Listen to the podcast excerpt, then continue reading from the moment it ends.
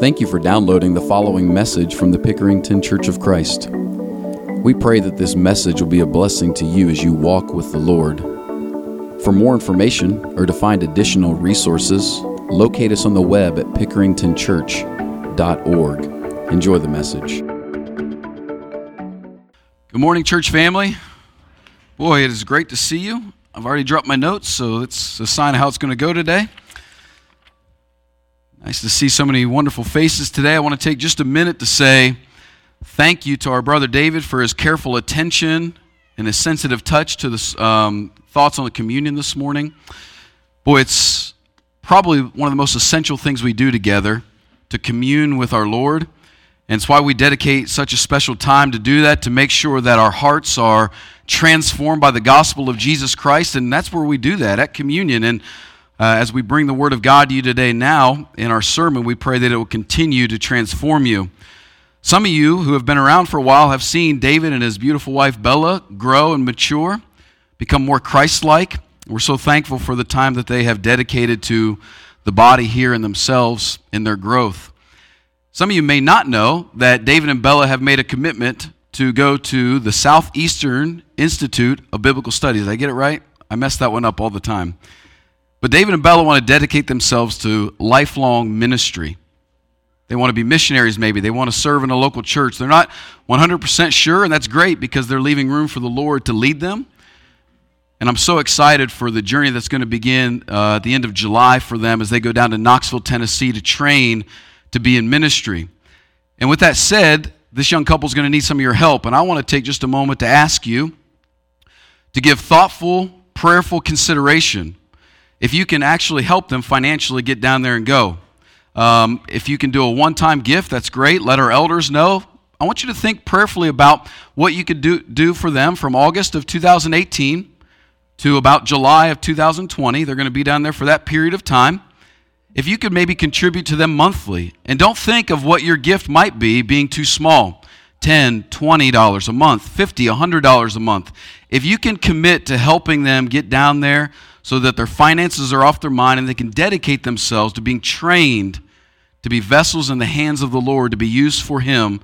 We would love for you to consider that and let one of our elders know uh, if you're able to help, or let me or Matt know, and we'll definitely get that information to them. So I, I thank you for hearing me on that. We thank David and Bella for their willingness to serve our Lord that way. All right, this morning, we're going to be in Isaiah chapter 7 through chapter 9. That's really the zone that we're going to be in. Now, we're not going to dig into each portion or each part of this text, but that's going to be the area that we're going to land the plane, so to speak, and hang out in.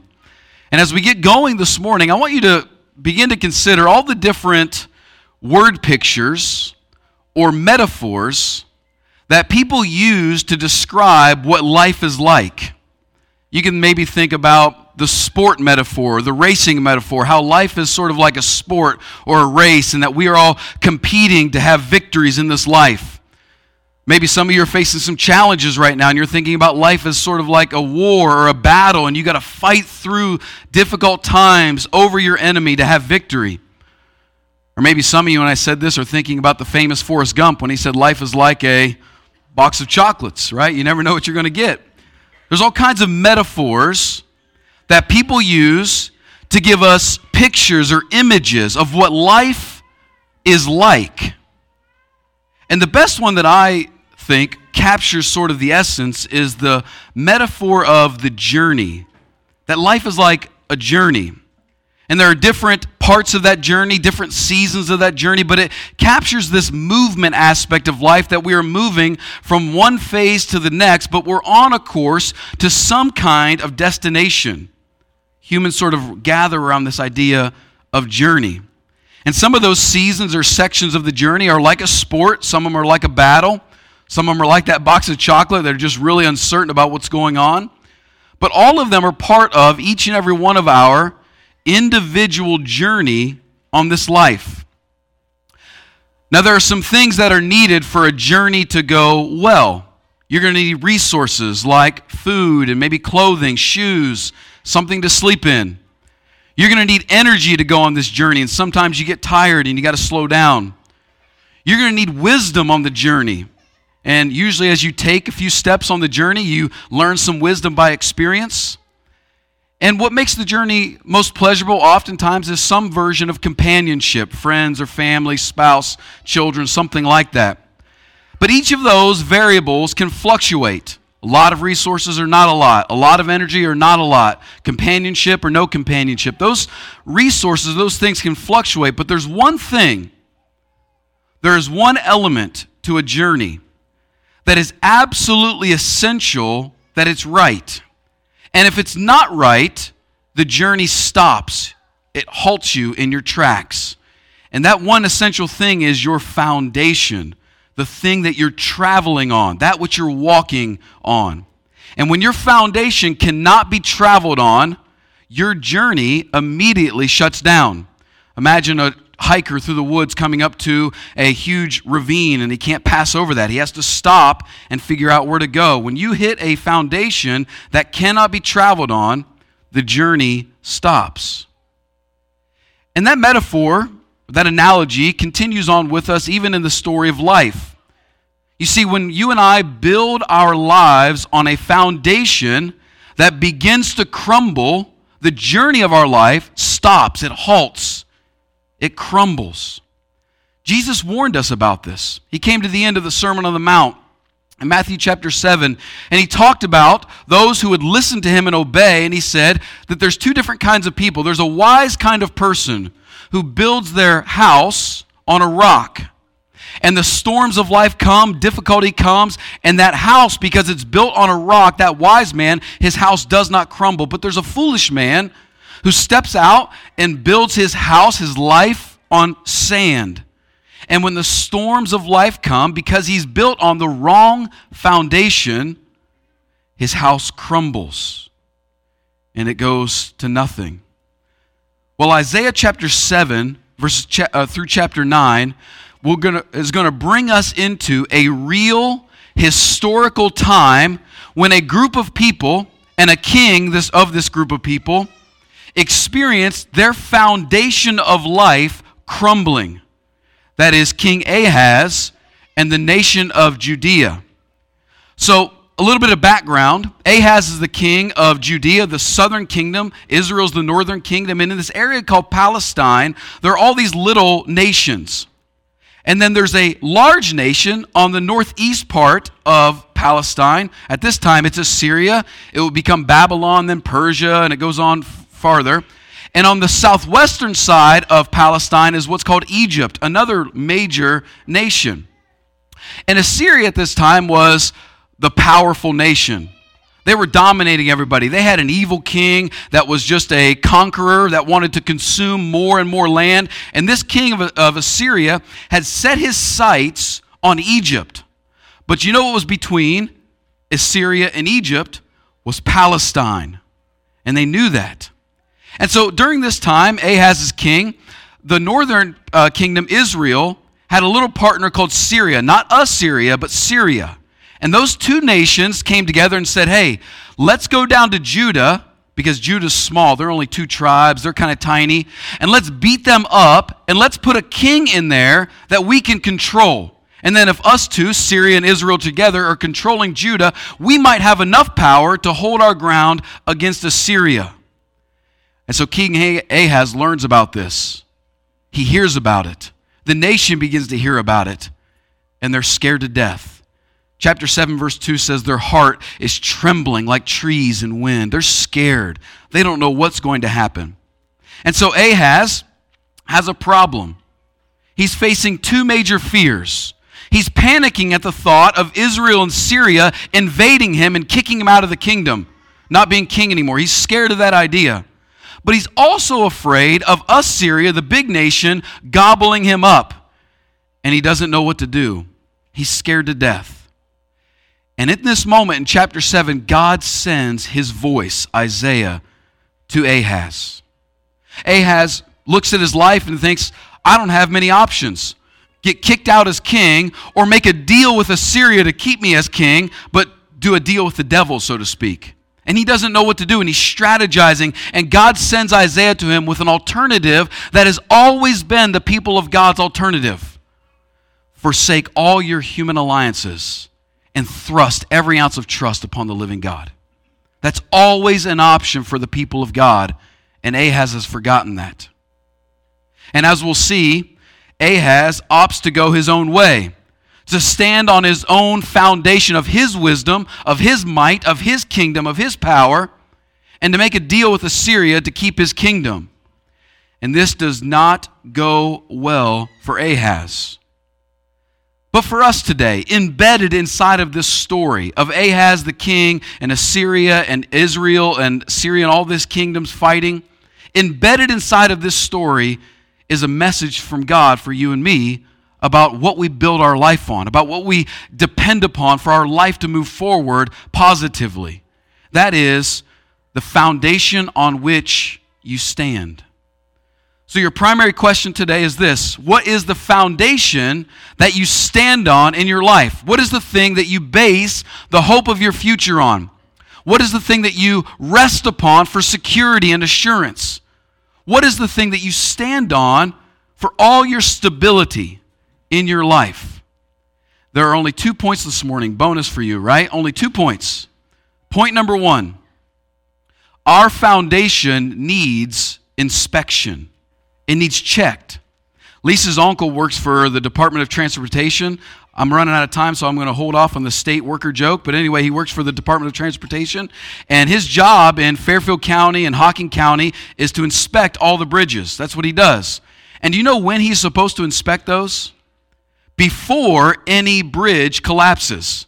He's got a regular routine. He's got to schedule all the bridges in Fairfield County and Hocking County and Perry County. And he drives around on a regular schedule and they have a standard inspection because you need to do inspections before there's a crisis. But you know what happens after a crisis?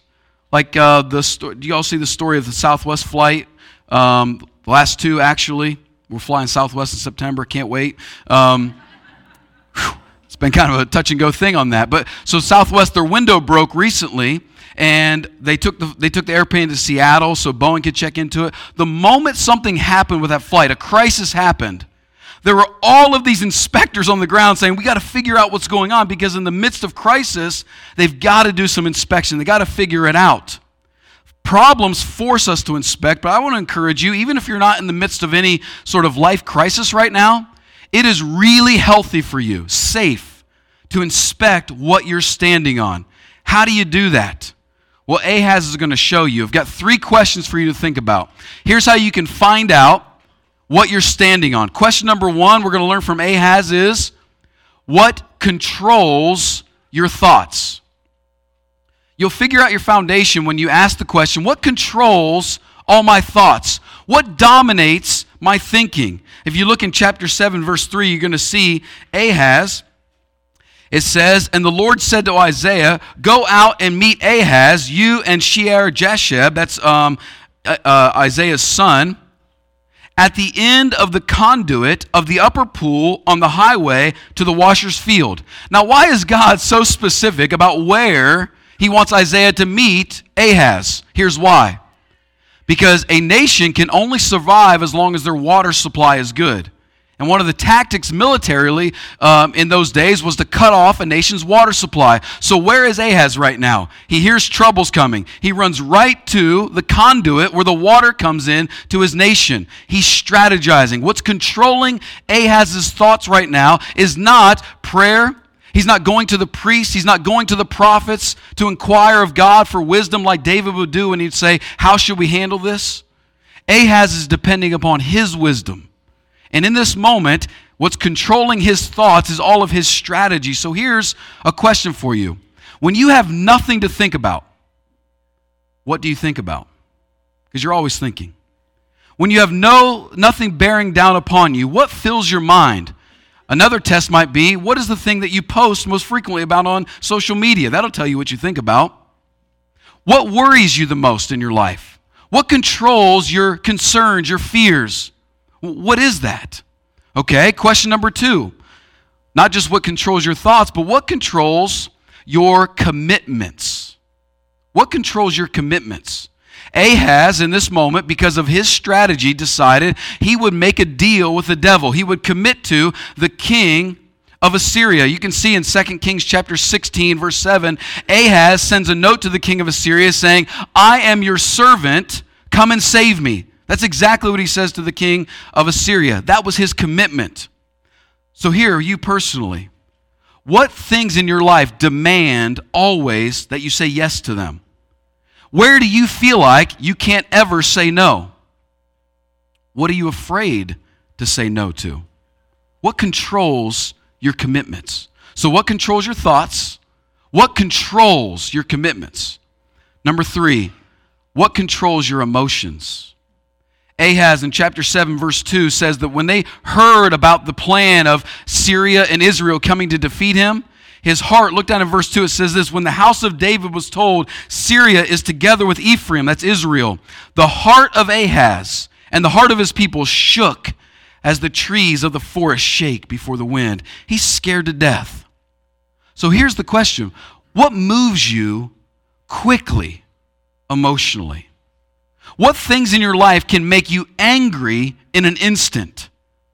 Can give you joy in a breath? Can give you pride or security in just a moment? What, what things control your thoughts? What control your commitments? What control your emotions? And when you start to answer those questions, you're going to be on the doorstep of figuring out what could be your foundation. Now, some of you in here may be answering those questions saying, I got some good answers, like my kids or my spouse or my school or my work. You might be coming up with some answers like that, or my retirement accounts are on my mind because I'm close to retiring, or my house repairs. I got big things I got to do. You may be coming up with some answers like that, but you're on the doorstep of figuring out what could be, I'm not saying it is, but could be your life foundation. Many of these things that you may be thinking about are good things, priorities. So, how can these become your foundation? That's what we have to be careful of.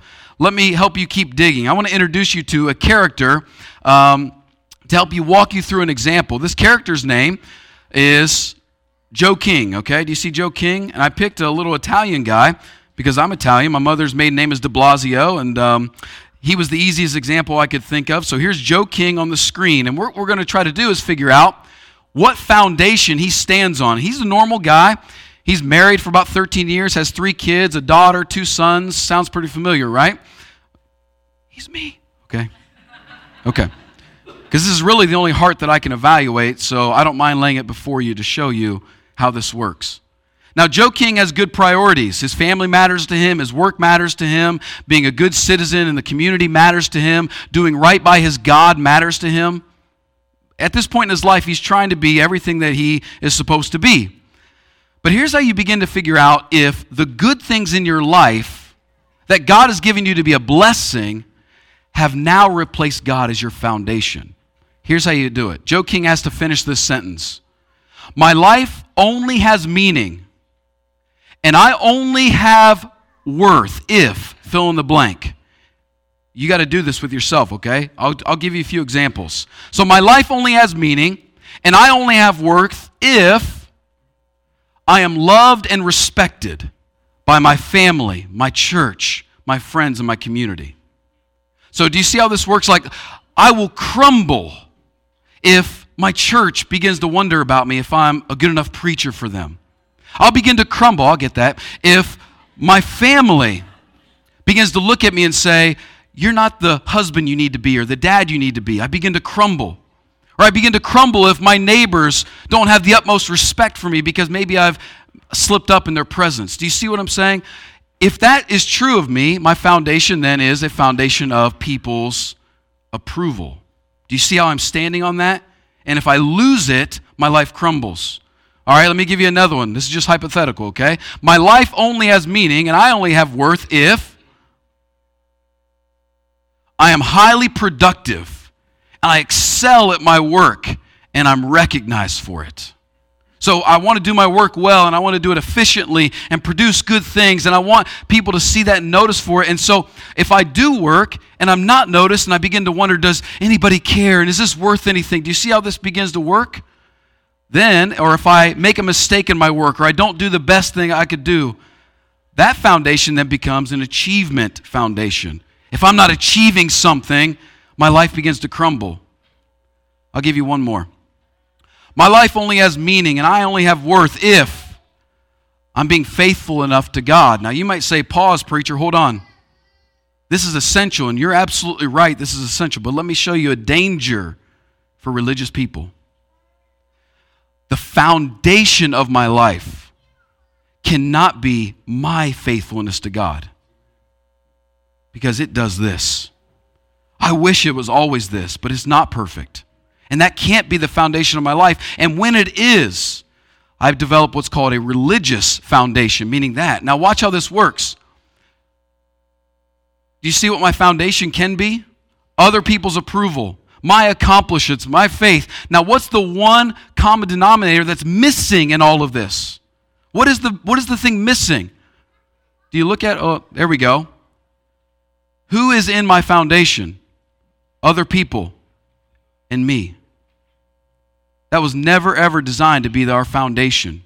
See, all these things like doing well at work and having good relationships and being faithful in your life with God were all meant to be the companions that join you on the journey of your life, but never designed to be your foundation. The only foundation that you and I can have is the foundation of God's faithfulness. The Hebrews called this Hased, H A S E D. Remember that word, Hased, H A S E D. In the Old Testament, it's translated the steadfast love of the Lord. They stood upon the foundation that God keeps His word, that God is sovereign and powerful, that God is good and loves them, and regardless of their excellence or non excellence, God is faithful because of who He is. And you and I have to really do some soul searching to ask do we stand on the faithfulness of God or on ourselves? Because there's this interesting statement. Look down in chapter 7, verse 9. There's a warning that Isaiah gives Ahaz. the very end of verse 9, he says, If you are, Ahaz, listen to me, if you are not firm in faith, you will not be firm at all. Now, listen to me. If you build your foundation on anything else other than God, eventually that foundation will crumble. Even if you build a foundation upon your family and your spouse, one of you is going to leave before the other. God's faithfulness is the only foundation that you can build upon. And Isaiah says to Ahaz, Listen to me. If you are not firm in your faith in God, you're not firm at all. You're on rocky, unstable, crumbling ground. So, if that's true, that means that you and I need to have our foundation be corrected. Point number two our foundation needs correction. Our biggest problem is not just that we have a foundation issue, which we need to own, that all of us do at times have a foundational issue. Our biggest problem is ignoring that issue, not dealing with it, not facing it and changing it. You see, what, mo- what moves us to make a change? Have you ever wondered that? Now, I want you to imagine for a moment making a major investment into your life buying a car, choosing a college to go to, fixing a major thing in your house, like it's going to cost thousands. Imagine doing something like that. What does it take for you to make a decision that is very expensive? Well, again, the scriptures are going to show us what's going to help us move to the faithfulness of God as our foundation to make this choice. The first point is this we must have conviction in the promises of God. Have conviction that they're true. You see, what is offered to you? The question you have to ask is do you believe it can happen? So imagine a salesman presenting to you, I can fix this in your house, or this retirement investment is the best one. You're going to have to have conviction that that promise is a good promise. And over and over, God is promising here through Isaiah to Ahaz, this will not happen. When he hears about Syria and Israel coming together to defeat him, Isaiah says to him, look in uh, verse uh, 7 of chapter 7, it shall not stand. He promises. It's not going to happen. Syria and Israel will be defeated in less than 65 years. I promise you it's not going to happen. But Ahaz didn't believe the promise. God made bold promises to Ahaz He's made bold promises to you. In chapter 9, this is what Richard read for us. Look in verse 6. He says, Here's what your Redeemer is going to be a child born to us, a son given. The government will be upon his shoulders. His name will be called Wonderful Counselor, no one has greater insight and wisdom than him. Mighty God, no one has more power and ability than him. Everlasting Father, nobody has more intimacy than him. Prince of Peace, nobody reconciles like him. And of the increase of his government and peace, it's not going to stop. There is not a nation that will defeat the kingdom of God. And he says he will be on this throne forever and ever, and it will be, it will be managed by justice and righteousness. God has made serious promises to you, so much so that Paul would conclude this If God is for us, who can be against us? Are you convicted that promise is true? Number two, you don't need to just be convicted of the promises, you need to have certainty of the proof God has given to you. Now, back in chapter 7, God offers Ahaz a sign. He says, The virgin shall conceive and bear a son. We'll call that son Emmanuel. And there was an immediate fulfillment of that prophecy in Ahaz's day. There was a child that was born of the prophet Isaiah and his wife that was meant to be a message to Ahaz, and Ahaz chose not to believe what Emmanuel means, which is God with us. He went his own way, and Isaiah's next son meant that the enemy is coming. But it had an ultimate fulfillment in Jesus Christ when Mary, the virgin, conceived of the Holy Spirit, brought forth a baby, a child. And he says, This would be the one who is the king. God invites you as a believer or non believer to examine and test his promises and his proof. Come see what he said. Number three, for you to make a change, you got to be convicted that his promises are true. You got to be certain of the proof that he's laid before you of who he is. But here's the deal maker for all changing happen, for all commitments. You have to have confidence in the person selling you. You see, at the end of the day, all the stuff can line up, all the numbers can make sense, but if the guy or girl sitting across the table from you who's selling you the retirement account or the house repair or the car, you look at them and you have an intuition that says, I don't trust that person, you won't make the deal. You'll walk away. And the question is, do you have confidence in this person, God, who has made these promises? Look at the end of chapter 9, verse 7. The last phrase, and we're all done. The last phrase. He says, of all these great promises of who Jesus is, the foundation that you can stand on, the last phrase is this the zeal of the Lord of hosts will do this. Have you ever seen somebody get that look in their eyes that they're just going to do something regardless of what you said? If you haven't, come to my house. I got a couple boys that'll prove it to you. They just have this look in their eye that they're going to do something. Like when Jesus, on the road to Jerusalem, when everyone knew that he was going to die if he went to Jerusalem, in Luke chapter 9 says that he set his face to Jerusalem, meaning nobody was going to distract him, nobody was going to get in his way, nobody would deny him. And Isaiah is telling us the zeal of the Lord of hosts will do this. No one will be deny, deny him. He will do this. And that phrase, zeal, sounds familiar, doesn't it? Because in John chapter 2, when Jesus, nearing most likely the end of his life, was around Passover time, comes into the temple. And there's this group of religious people in the temple who have taken the house of God, which is a house of prayer, where the Gentiles in the court, where the Gentiles who are not people of God were meant to come become people of God. That's what the temple was for on the outside. They had made a marketplace where they were pilfering from people, stealing from people, overcharging people. And he's looking at all this business transaction happening and no soul transaction happening. And he's angry and he, you know, braids this whip and he starts driving out all these merchants, flipping their tables. He is incensed. And he says, You have made my father's house a den of thieves. And they come to him, the religious people, and they say, Who do you think you are?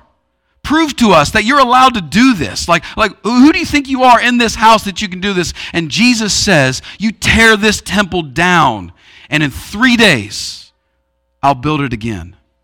Now, it took them 46 years to build that temple. And Jesus said, In three days, I will rebuild the place where people can be one with God. He was not talking about a building, he was talking about himself. And in that moment, his disciples remembered this. They said, Oh, zeal for my Father's house has consumed me. Jesus was living out this reality, zeal for the house of God, where humans meet the presence of God and become one with Him again, have their sins forgiven, and enjoy fellowship with Him. The zeal for that to happen consumed the life of Jesus. That's why he lived in poverty. That's why he didn't care about retirement. That's why when he died, he didn't even have clothes. He said, The one thing I want is you reunited with my Father. That's all I care about. It consumed him. Now tell me you can't build your life on him.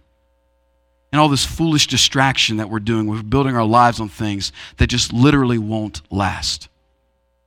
You either have faith in him or you have no faith at all. It's going to crumble. What's your choice? Let's stand and sing.